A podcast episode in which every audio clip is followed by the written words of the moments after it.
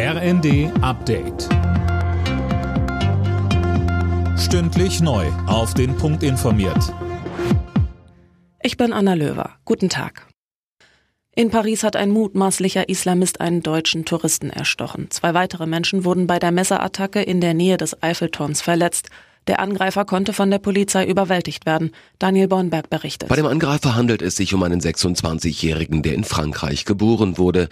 Die Behörden hatten ihn als radikalen Islamisten auf dem Schirm. Der psychisch kranke Mann war bereits 2016 wegen der Vorbereitung eines anderen Angriffs zu einer Haftstrafe verurteilt worden.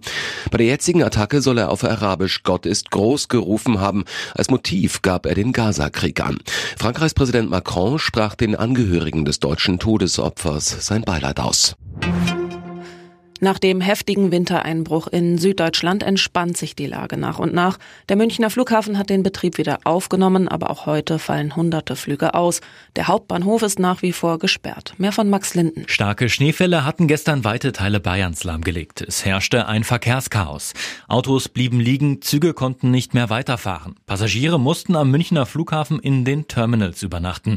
In München kam auch der ÖPNV zum Erliegen. Tausende Haushalte in zahlreichen Städten und Gemeinden Gemeinden im Süden Bayerns waren ohne Strom.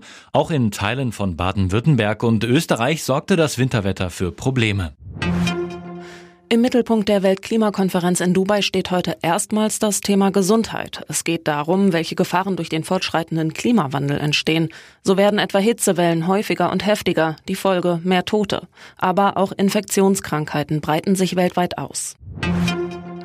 Die Deutsche Bahn war zuletzt so unpünktlich wie seit acht Jahren nicht mehr. Fast jeder zweite Zug im Fernverkehr kam im November verspätet am Zielbahnhof an, berichtet die Bild am Sonntag.